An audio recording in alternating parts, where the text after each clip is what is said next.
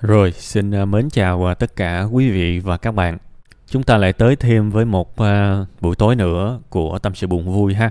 Và bữa nay thì chúng ta sẽ lắng lòng lại với một bạn nam.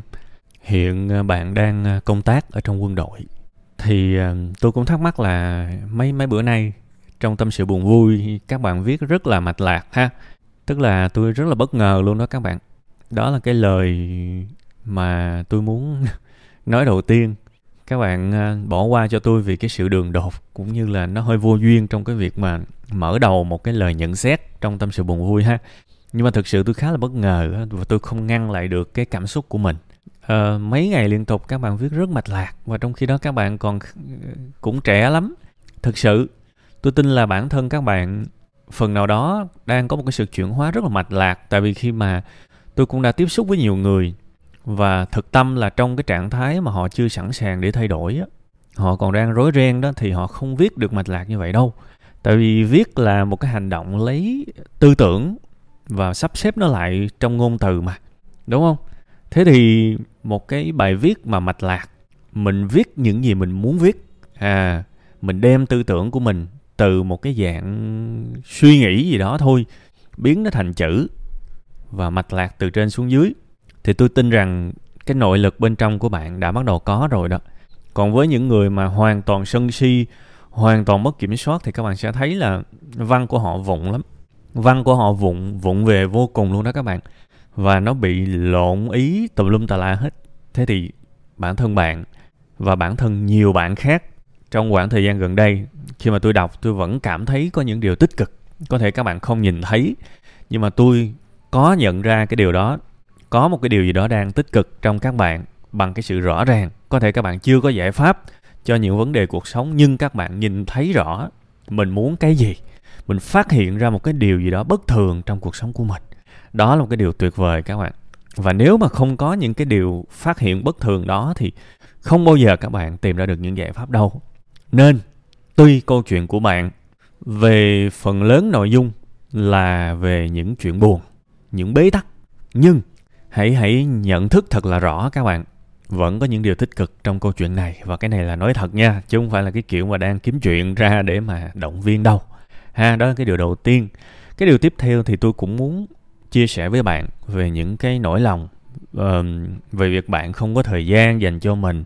Um, bạn dùng một cái chữ nó cũng khá là nặng nề nhưng tôi nghĩ nó cũng hợp lý thôi. Cũng không rõ là mình đang sống hay là chưa chết. Um, tôi tôi nói đại lại đại loại như vậy thôi ha. Thì thực ra cái nhận thức đó cũng là cái nhận thức rất quan trọng. Vì mình thấy là à, mình vẫn đang sống nhưng mà theo một cái đường ray nào đó thôi. Chứ nó cũng không giống như những thứ mình muốn. Mình không hoàn toàn tự chủ làm những gì mình muốn làm.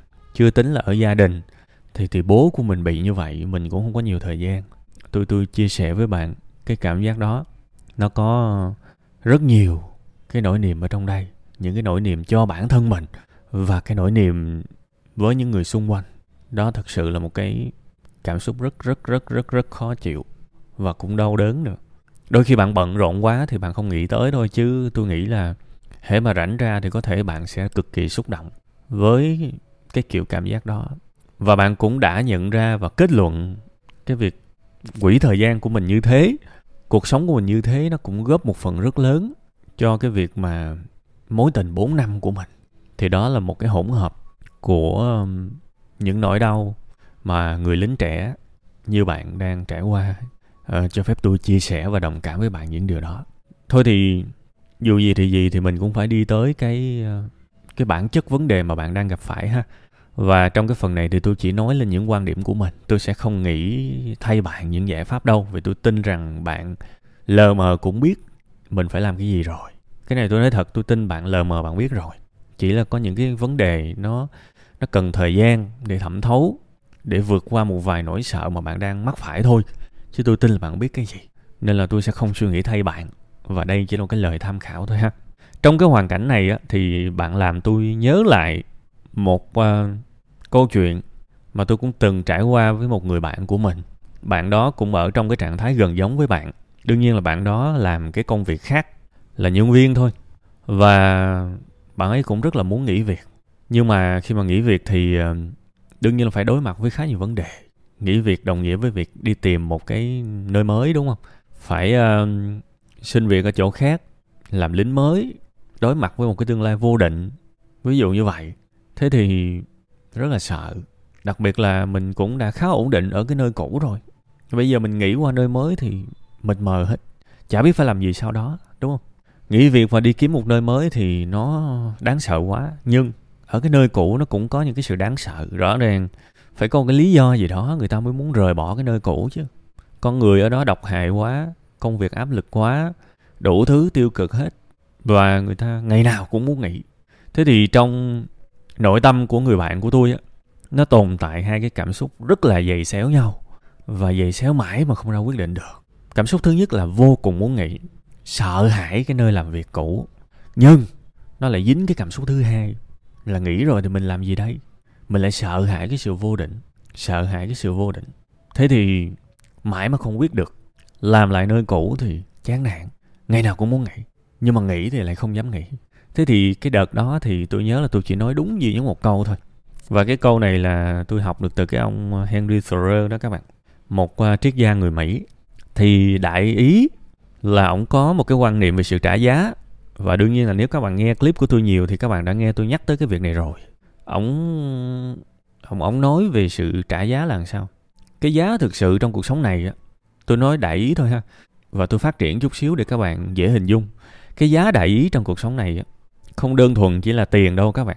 Không đơn thuần chỉ là thời gian đâu. Mà là cái cuộc sống mà bạn bỏ ra để nhận lại một cái điều gì đó cái giá thực sự là chính cuộc sống của bạn đó. Khi mà tôi nói cái câu đó với người bạn của tôi thì bạn phải nói khóc như mưa luôn. Tôi hỏi là em đã đánh mất bao nhiêu cuộc sống của mình ở công ty đó?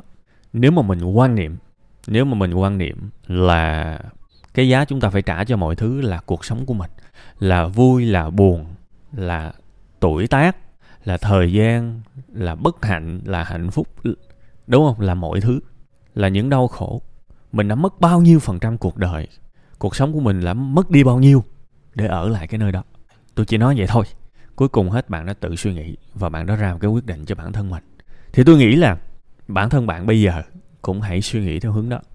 Bạn không chỉ mất thời gian đâu, mà mọi thứ trong cuộc đời của chúng ta đều phải trả giá bằng chính cuộc sống của mình. Thì cái câu hỏi đơn giản là cái thứ mà mình lấy cả cuộc sống của mình ra để đổi lấy á, nó có đáng hay không? Nếu đáng thì hãy bỏ ra. Nếu không đáng, thì hãy thay đổi. Câu chuyện đơn giản như thế thôi.